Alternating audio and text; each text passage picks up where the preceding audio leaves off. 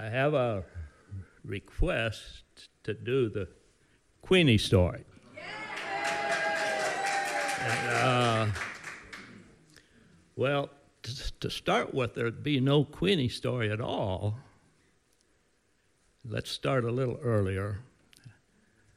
I was going out to the trap line alone, and I wanted, I didn't want to go out alone, so I wanted a dog. Uh, Cliff said, There's a new family over here. He works for the railroad. I go beat on his door. I heard that uh, he's got some dogs and she just had pups, and he just wanted the pups. He wants to get rid of the old dog. So I go over to where the post office now stands. There was a big old log house. Knock on the door, and this young lady comes to the door. She's got a little kid under each arm, and another one's following. This was Susie Kellard. there would be no Queenie story except that I got a dog from Jim Kellard. Uh, this was probably in about 1961, 60, 61. Now we jump forward to about, I think it was, uh, I've had Queenie all these years. We jump forward to about uh, 66. And uh, my trapping partner, Gene Lanzaro, and I was the first snow machine west across the Petersville Hills to the Kahiltna River. And um, Gene and I was going to leave in advance, a day in advance, and Cliff was going to fly a day later with all our uh, extra fuel and one thing and another and landed out on the Kahiltna River. Well, when it come time for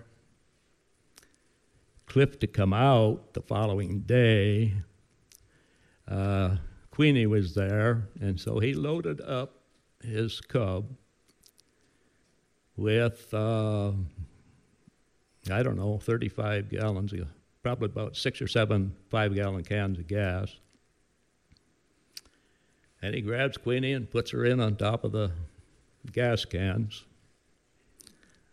I think every gas can probably leaked. So, anyway, Cliff got up over Black Creek Summit. By that time, we were on, we were just crossing Black Creek Summit, and the wind was blowing hard. And we seen Cliff a mile or so to the north of us, and we seen him circling.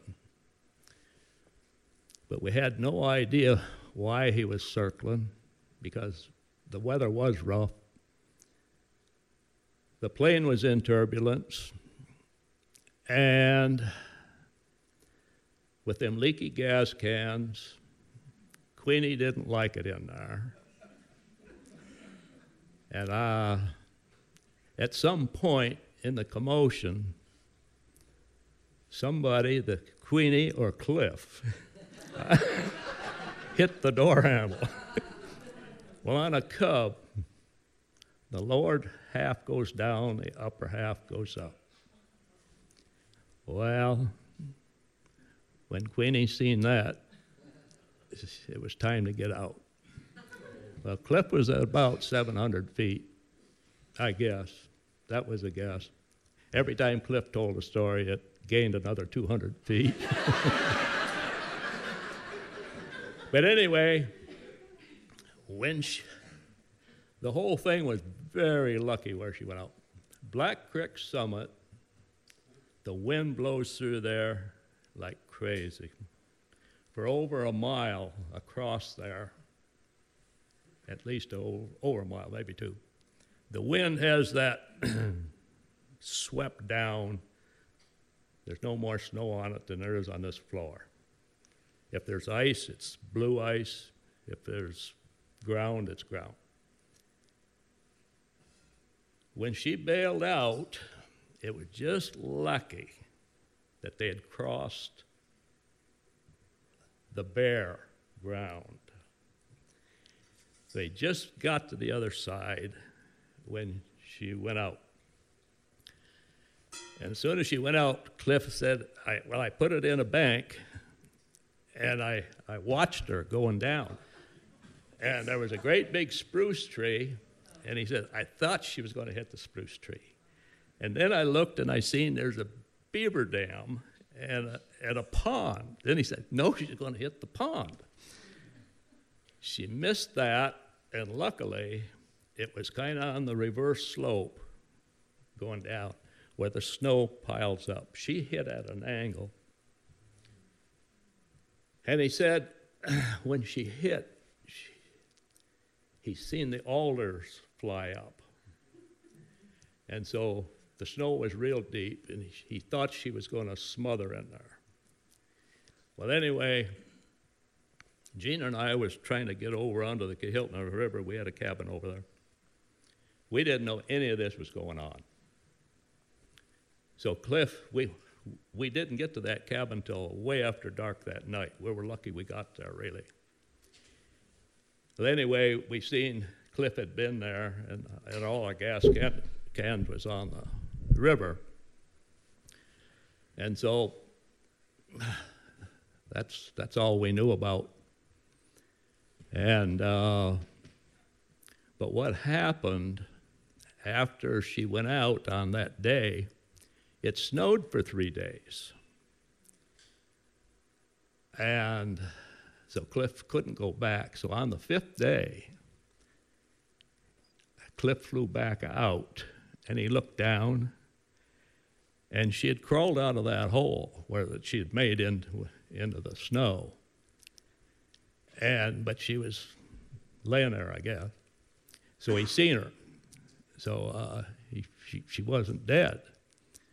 So he managed to land up near the top of Black Creek Summit because, like I say, there was there was no snow. But anyway, uh, it was quite a time that he had because she was down over the side, and he had to build steps, and he shoved her up, up over him, and then up. And if you know how Cliff likes to work, you know. This wasn't easy for Cliff.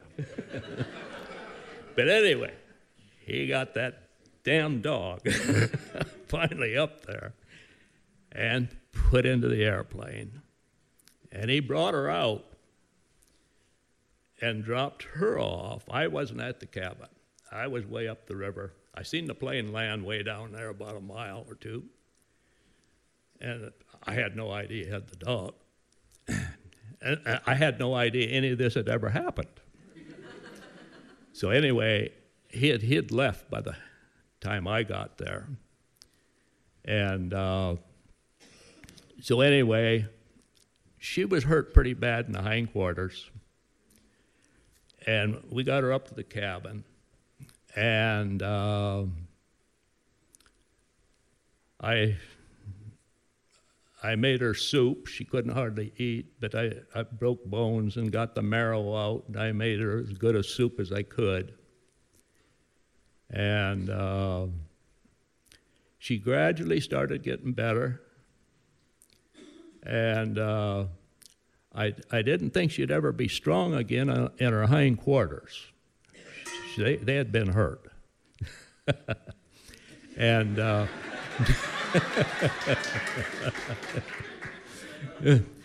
and so, um, anyway, she did get better, and she lived uh, a long life after that, pretty long anyway.